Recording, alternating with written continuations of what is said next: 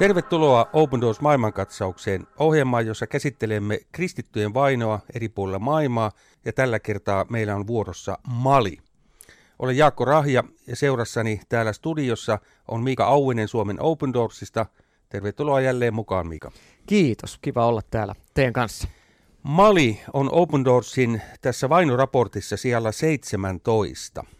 Malista sen verran taustaa, että se on sisämaa valtio Länsi-Afrikassa – ja sen maan pohjoisosa on Saharan autiomaata ja sitten muu osa, eteläosa pääasiassa Sahelin savannialueella.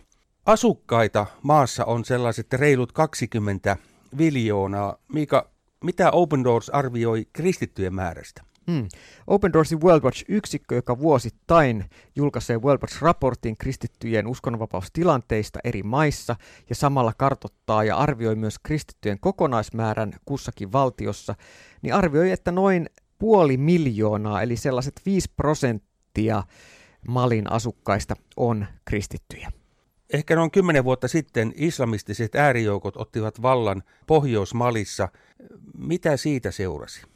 No nämä islamistiset ryhmittyvät kohdisti iskuja kristillisiin yhteisöihin ja kirkkoihin ja siinä yhteydessä poltti kirkkoja ja pakotti kristityt oikeastaan pakenemaan alueelta. Sen jälkeen kristitty yhteisö Malissa ei koskaan ole täysin pystynyt rauhassa elämään eikä toipunut tästä ja nämä väkivaltaiset hyökkäykset malilaisia kristittyjä kohtaan on jatkunut ja erityisesti kristityt on vaarassa, jos se levittää evankeliumia. Mali on siis ensinnäkin Afrikan köyhimpiä maita ja nimenomaan noina aikoina monet kristityt menettivät kaiken omaisuutensa ja näin ollen joutu tällaisen köyhyyden loukkuun. Heidän kotinsa, yrityksensä, joita he omisti, ja muukin omaisuus tuhoutui näiden tilanteiden keskellä, ja sen takia moni kristitty tänä päivänä Malissa on todella köyhä.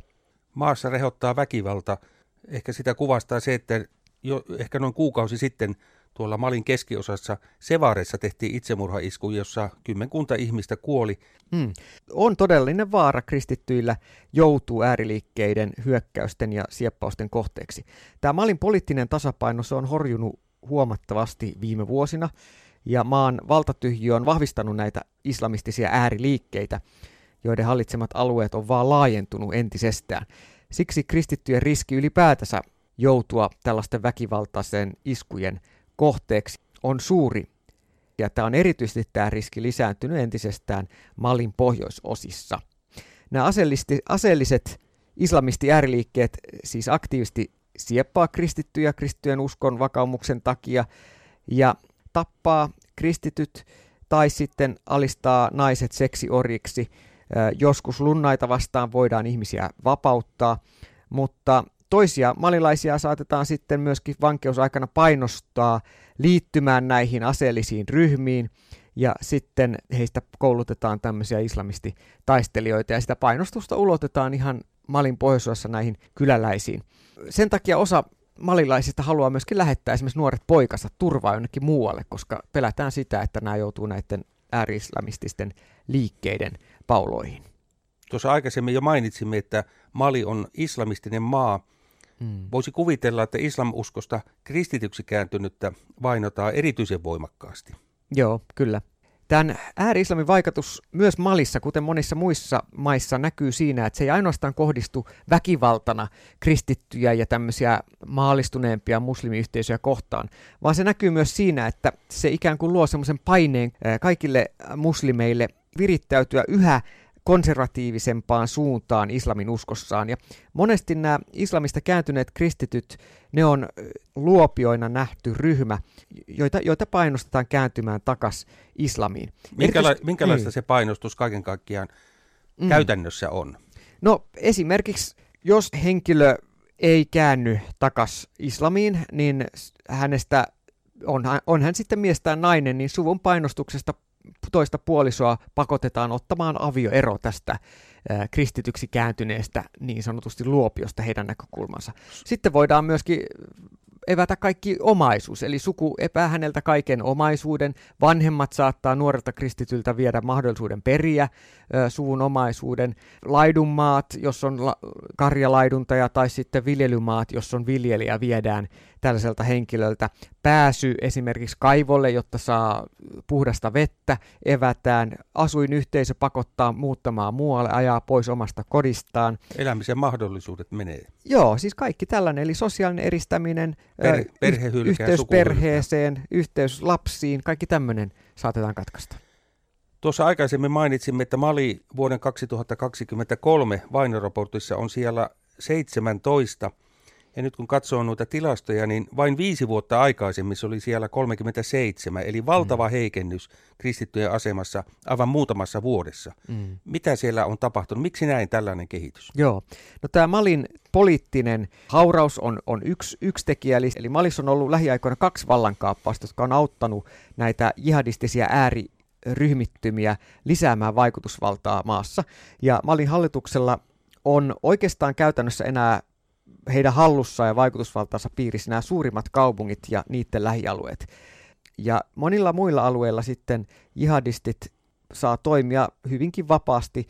Ja sitten taas tämä niin kuin, ikään kuin valtion tukema sotilasjunta niin on pyytänyt apua muun muassa Venäjän Wagner-palkka-armeija, ja taas sitten se puolestaan harjoittaa myöskin monenlaista terroria. Mukaan lukien on, on saatu raportteja siitä, että ne, nämä on nämä Wagner-sotilaat ja heidän paikalliset kouluttamansa sotilaat hyökänneet yhtä lailla myös kristittyjä kohtaan. Eli kristittyihin voi kohdistua hyökkäyksiä ikään kuin hallituksen joukoilta tai sitten voi niitä ääri-islamisten joukoilta. Eli kristityt ryhmät on äärimmäisen vaikeassa välikädessä Malissa.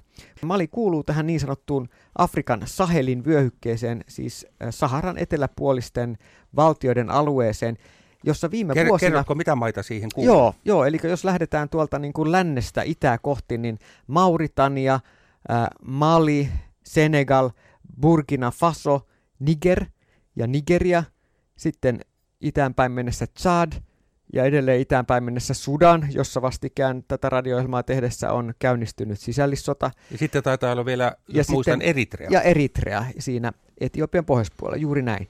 Ja tämä, tämä vyöhyke on juuri sitä, missä viimeisen kymmenen vuoden aikana on nähty yhä lisääntynyt ääri-islamin nousu ja myöskin kristittyihin kohdistuvat väkivaltaiskujen moninkertaistuminen.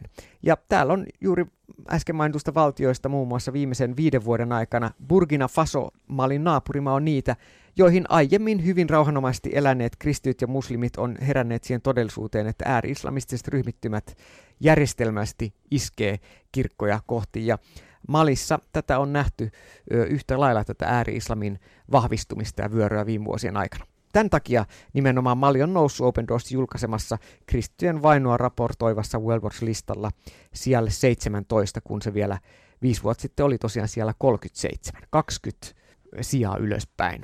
Eli Aika, tämä on aikamoinen muutos. Se on iso muutos ja tämä on näitä ikäviä muutoksia maailmassa. Tämä ohjelma on siis Open Door maailman katsaus ja meidän kuulijoiden keskuudessa usein mietitään sitä ja on kysytty, että, että näissä maissa, joissa kristittyjä vainotaan, niin on erityisryhmiä, kuten esimerkiksi naiset. Mm. Onko esimerkiksi niin, että tällaisessa maassa, kuten vaikka Mali, niin kristityn naisen hylkiminen johtaa esimerkiksi prostituutioon, tai pitäisikö sanoa jopa? Joo, siis tämä on, tää on yksi, yksi todellisuus, koska Malikin on hyvin vahvasti äh, patriarkaalinen yhteiskunta. Ja kun äh, nainen kääntyy kristityksi, niin käytännössä hän menettää kaikki vähäisetkin oikeudet, mitä hänellä siinä yhteisössä on. Ja ainoa ansaintakeino, mikä esimerkiksi naisella jää tässä yhteisössä, voi olla niin kuin prostituutio. Se on, ei ole niin kuin mitään kunniallista toimeentulokeinoa naisena, koska ei ole tavanomaista, että naiset itsenäisesti siellä ansaitsee el- elämänsä. Ja myöskin naimissa olevat naiset, joiden puoliso on tapettu, saatetaan pakottaa sen yhteisön toimesta prostituution ikään kuin toimeentulokeino, että tällä naisella on joku arvo siinä yhteisössä. Tässä on yksi tärkeä rukousaihe erityisesti nais, nuoret naiset ja tytöt islamistisissa maissa? Tämä on iso rukousaihe ja erittäin tärkeä sellainen, koska jos nainen ajetaan pois kodistaan, hän jää asumaan jonnekin äh, alueelle, missä hän ei saa työtä, hänellä ei ole ruokaa, niin tavalla tai toisella hän pyrkii totta kai, niin kuin meistä jokainen haluaisi saada sen päivittäisen ruuan. Ei me usein ymmärtä Suomessa, miten, mitä me rukoillaan, kun me rukoillaan Isä meidän rukouksessa, anna meille meidän jokapäiväinen leipämme. Open Doorsissa viime vuonna oli esillä malilainen Naomi. Tiedätkö hänen tilanteestaan tänä päivänä? Joo, tämä muslimista kristyksi kääntynyt egyptiläistaustainen Naomi siis joutui lähtemään Malin pohjoisosassa sijaitsevasta Timbuktusta vuoden 2012 jihadistikapinan vuoksi. Ja Naomi päätyi silloin epäviralliselle maansisäiselle pakolaisleirille Bamakoon. Ja viime vuonna todellakin me kerrottiin hänestä Open Doorsin julkaisusta ja nyt ilokseni voin kertoa, että, että Open Doorsin ystävien tuella me ollaan kyetty auttamaan häntä vuokraamaan itselleen kodin tämän pakolaisleirin sulkeuduttua. Ja tämä on tosi rohkaiseva saada kertoa, että, että, että kiitos teille. Meidän rukouksiin ja tukeen on tällä tavalla vastattu ja nämä on mahdollistanut sen, että Naami on voinut saada kodin ja, ja Naami ja hänen kaltaisiaan me saadaan olla tukemassa myös Open Doorsin kautta. Näillä aiheilla me jätämme nyt Malin kristityt meidän rukoustemme kohteeksi. Kuinka aivan käytännössä voimme tulla auttamaan vainottuja kristittyjä nimenomaan Open Doorsin kautta? Hmm. Open Doors tekee työtä maailman vainotuimpien kristittyjen parissa ja Suomessa haluamme rohkaista jokaista rukoilemaan vainottujen kristittyjen puolesta sekä tukemaan taloudellisesti Open Doorsin tekemää työtä. Lisäksi jos sinulla on mahdollisuus jakaa Open Doorsin Facebook-julkaisuja tai kertoa eteenpäin muilla tavoin siitä tilanteesta, mikä kristillä monissa maissa on ja siitä työstä, mitä Open Doors tekee, se mahdollistaa sen, että yhä useampi myös suomalainen ymmärtää, miksi kristittyjä vainotaan niin monessa maassa ja miten me voimme olla osa ratkaisua. Myöskin Open Doorsin puhuja lähettiläs tulee mielellään kertomaan näistä kasvotusten ihan. Kyllä, siis nämä tilaisuudet, mitä on saatu pitää seurakunnassa kuluneenkin kevään aikana, on ollut puolia toisin äärimmäisen rohkaisevia. On saanut paljon palautetta siitä, että nämä tilaisuudet ovat paitsi antaneet ymmärrystä kristittyjen tilanteesta eri maissa, myös rohkaisseet läsnäolijoita elämään omaa kristillistä vakaumustaan todeksi eri tavalla. Kerro vielä, mitä kaikkea löytyy opendoors.fi-sivustolta OpenDoors.fi-sivustolta voit tilata itsellesi ilmaisen Open Doors-lehden tai Open Doorsin sähköisen uutiskirjeen. Siellä myöskin löydät ajankohtaisia uutisia ja tietoja kustakin Open Doorsin kohdemaasta, joita yhteensä on noin 70. Eli Open Doors tänä päivänä tekee tiedotustyötä 24 Suomen kaltaisessa maassa ja toimii aktiivisesti vainottujen kristittyjen tukena 70 kohdemaassa ympäri maailmaa ja kaikista näistä löydät lisätietoja osoitteessa opendoors.fi. Ja siellä on myöskin hyviä kirjoja. Kyllä, eli opendoors.fi kautta kauppa. Sieltä löytyy myöskin erinomaisia kiinnostavia kirjoja, joissa kerrotaan vainottujen kristittyjen tilanteista ja myös Open Doorsin eri työkohteista ja vaiheista. Muun muassa siitä, miksi Open Doors käynnisti työn Suomessa ja miten Jumala sai olla johdattamassa allekirjoittanuttakin ää, niissä vaiheissa tulemaan mukaan tähän. Palaamme näihin kirjoihin vaikkapa seuraavassa ohjelmassa sitten tarkemmin, mutta näillä uutisilla päätämme tämänkertaisen Open Doors maailmankatsausohjelman. Miika, sinulla on vielä meille sana raamatusta. Jesajan kirjasta luusta 55. Niin kuin sade ja lumi tulevat taivaasta, eivätkä sinne palaa, vaan kastelevat maan, joka hedelmöittyy ja versoo ja antaa kylvälle siemenen ja nälkäiselle leivän, niin käy myös sanan, joka minun suustani lähtee. Se ei tyhjänä palaa, vaan täyttää tehtävän, jonka minä sille annan, ja saa menestymään kaiken, mitä varten sen lähetän.